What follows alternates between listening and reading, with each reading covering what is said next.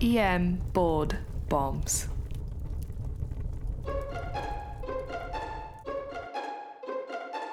Welcome back to another episode of EM Board Bombs, the podcast that makes board studying not just enjoyable but exciting. It makes you look forward to boards in the next few years or so. Probably not that much, but still, our episodes are exciting, full of jokes that make you just raffle, R O F L, and special information that helps you become a better clinician. I'm your host, Blake Briggs. The illustrious Dr. Hussein will unfortunately not be joining us today, and so I'm going to walk you through some interesting stuff here for everyone's favorite fireside chat over the holidays and Christmas Eve, and that's influenza. So let's touch on the presentation, diagnosis, and management of influenza. And hey, where are we at with that Tamiflu thing? Is it still a controversy? You betcha. Let's talk about Tamiflu. Let's talk about all those crazy drugs people are making now to try to treat flu, and also how influenza is the ultimate troller. Let's go. As we get started today, remember you can find us on Twitter at emboardbombs, our Twitter handle. Go to our website at emboardbombs.com. Let's talk about influenza. You know, fun facts here. Uh, this has been around for a long time. Um, you know, we're on the 100th year anniversary, actually, of uh, the Spanish flu epidemic. Um, that's when the Spanish were last responsible for the flu. And there's like 50 million people that died from that thing. Um, the crazy thing is, is World War One just ended like whatever, November 1918, something like that. Yeah, November 11th, 1918.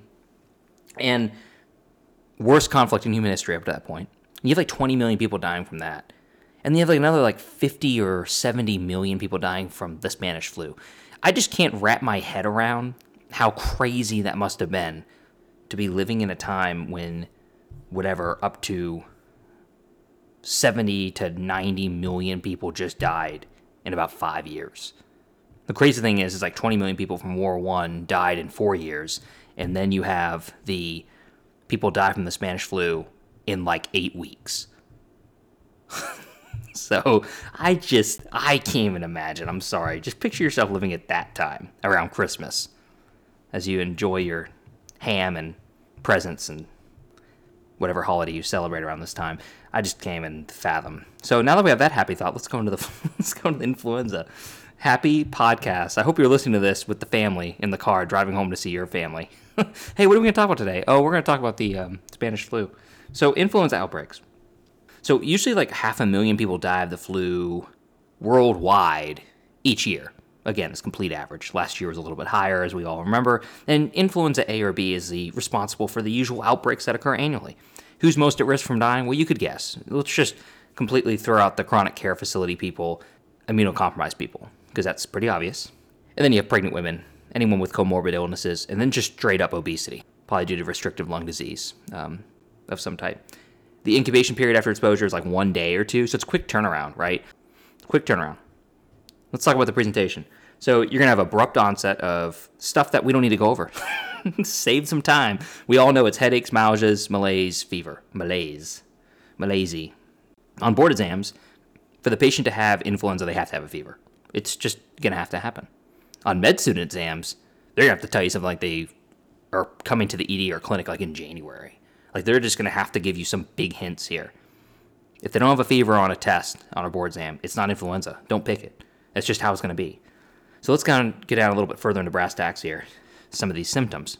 Um, so the consistent symptoms are going to be older adults greater than 60 years old. So I'm not going to list off these likelihood ratios, but board relevant stuff if the boards ask you, hey, what's the most specific findings? Hopefully, you wouldn't be an idiot and say it's not fever. so, oh, uh, fever for the flu, maybe? Fever, malaise, and chills. Three very subjective things. If the patient, if you're just asking the patient. So, fever, malaise, and chills. If you have those three together, that's like the strongest um, indicator, likelihood ratio wise, for the flu. Um, there's going to be a study guide on the website showing the actual likelihood ratio breakdown where I got my sources. So, you can take a look there um, just in case you don't think the flu happens with fever, malaise, and chills, you want to fact check me. So, the triad of fever, cough, and acute onset, if those three are together fever, cough, acute onset the flu is like a 90% diagnosis for that. Well, here's the problem though. Um, yeah, newsflash everyone comes to the ED with fever, cough, and acute onset monthly. especially during the winter. So, how do you avoid a CMS guided sepsis workup on patients that come in with fever and tachycardia versus the young person you're going to send home with potentially Tamiflu. Sounds easy, right? Diagnosis, clinical diagnosis, we mentioned. Laboratory studies don't help you at all. They, they actually have poor correlation, even like leukocytosis. Oh, what about a white count? Doesn't that help you? Well, even with the flu, it doesn't help you. Uh, white count doesn't really have a correlation with the flu unless it's very, very severe. So, what you're going to do here is you're not going to get any labs on these low risk patients. Uh, and you shouldn't get them unless you're suspicious of like, you know, secondary infections or comorbid infections. The problem is, is that influenza, as I like to say, is like the lupus of infections. I mean, seriously, you could blame it, any symptom the patient has, on influenza.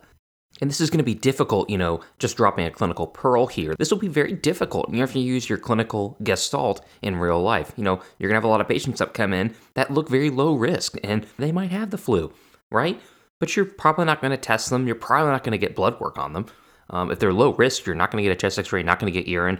But then you have your high risk patients, and those are the patients that you should strongly consider getting at least blood cultures on, maybe some urine, um, maybe a chest x ray. These things just solidify the fact that, hey, I'm probably going to send this patient home, but they're at high risk for a lot of things, especially COPD, risk factors we talked about, and then good follow up with their PCP. The two tests that are going to come up here on your boards and in real life are going to be the rapid antigen test, that's that flu swab, and that comes back in like 10, 15 minutes, sometimes less than 30 minutes. And it's very specific. So if it's positive, you're good. But it's like the worst sensitive test ever. it's awful. It's like flipping a coin. So it is very specific. It's like 98% sp- specific across all ages. I'm kind of roughly averaging here if you did in five year olds and 50 year olds. It's like 55% sensitive. Again, flipping a coin. So if it's positive, the patient has a flu and you're, you're done. But if it's negative, then they could still have the flu, like 50% chance or whatever. So it's not that good, right? So the molecular assay, this is the RT PCR. This is the most sensitive and specific test you could ever order for influenza. This is the one on the test question on your boards. And they say, hey, what's the best test for the flu? You're not going to pick the rapid flu. You're not going to pick clinical diagnosis. You're going to pick RT PCR. It takes several hours to perform. It's not cheap. There are some really fast versions out there, but they're expensive assays. Some hospitals don't have them. You're definitely not going to get these on people you're discharging, right? It does differentiate the type of influenza strains present. And we're going to get to later about what you're going to do when you're going to test. Let's do it right now.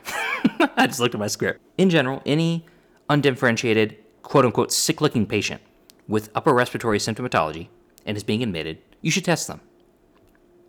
Unless it's they got an obvious pneumonia on the x ray and blah, blah, blah, blah, they're on antibiotics. Either way, you should consider actually seriously testing these people. If they're coming into the hospital and they look sick, especially ICU patients, then you should be testing them for the flu if it's from the flu season.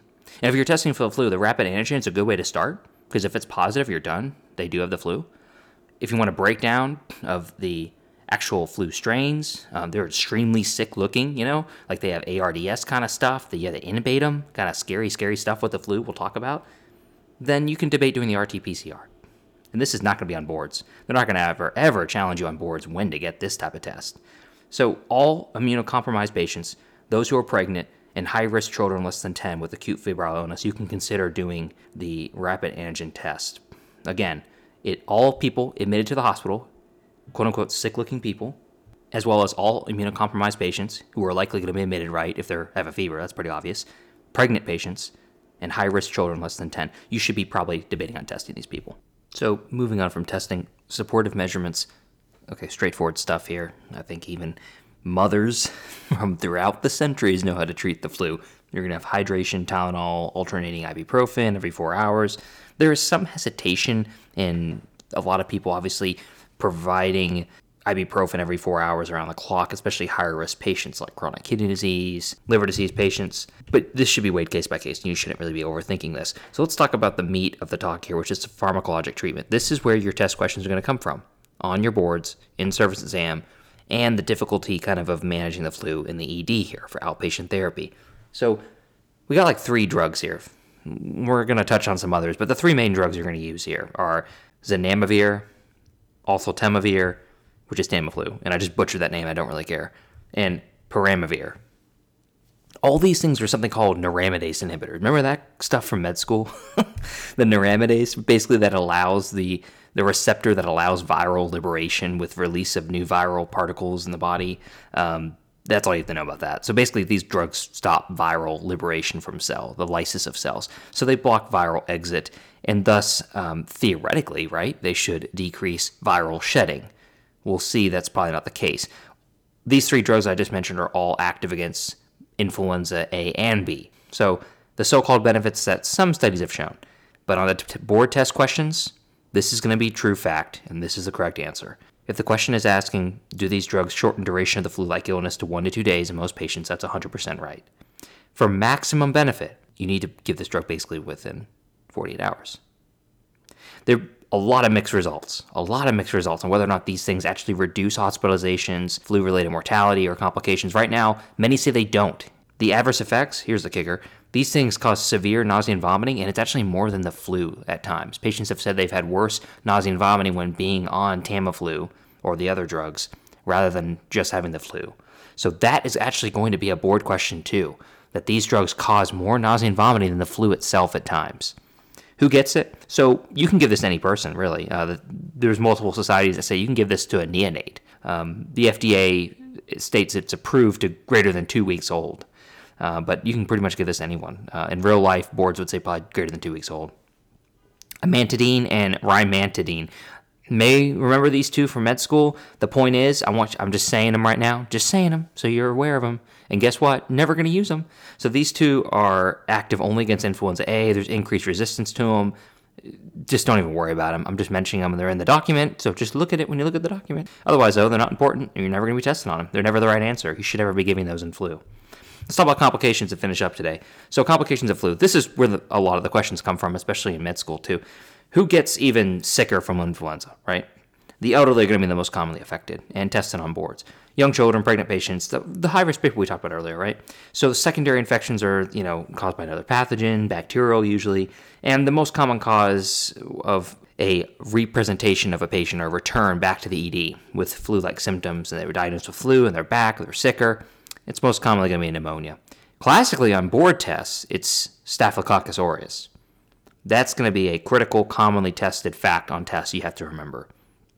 So, the classic vignette, they always tell this, is um, the grandfather picks up his sick children from school or he's visiting like from the holidays out of town. And then one to two later, the grandfather gets a high fever and myalgias. He feels better. And then, like four to five days later, he's back now because he's even sicker. And that's classically a worsening cough, sputum production, Staphylococcus aureus, pneumonia. All right? Meningitis and encephalitis are also two very concerning things that can happen with flu as well. They're extremely rare, extremely poorly studied, along with um, myocarditis as well. So, just want to finish up one last thing prevention, because we all like vaccines, right? The vaccine, it varies per year, right? 10, some years are higher than 10%, some years are unfortunately lower than 10%. The bottom line here about vaccines is that if they are even just average effectiveness, they can decrease tens of thousands of hospitalizations. That's unnecessary medical costs. There's some bonus material on the study guide. I'm just want to refer you to the virology of influenza A and B. If you want to read more about that, you can. We are not going to talk about that over the air. People would lose their minds. So, I want to wrap up this conversation today by encouraging you to go up to emboardbombs.com for future episodes, new content, and updates. And that is, again, emboardbombs.com. It's totally free to sign up, it's at no cost to you. The benefit is knowing, obviously, when these new episodes come up, bonus content like these extra episodes we do every now and then, and it's only available to those who sign up. Um, you can find us on Twitter. Our handle is at EMBoardBombs. We feel like we're giving you a task list, but it's not much, really. You click subscribe on your iPhone or Android to podcasts. You go to our website and sign up for the newsletter. And if you want, drop us a review. Really, there's only three things to do. Just three things. And if you have Twitter, come find us. That's on your own time. All right. So I hope you enjoyed this little fireside chat. Hopefully, you're either sitting at the fireplace, listening to some FDR, and in between uh, EM board bombs, and or if you're driving home. Hopefully, you're having a nice, safe drive with the family. Put this on the speaker. Your wife's probably saying, "Oh, this is amazing. Let's listen to it." So I hope you have a wonderful, wonderful holidays, and um, please be safe.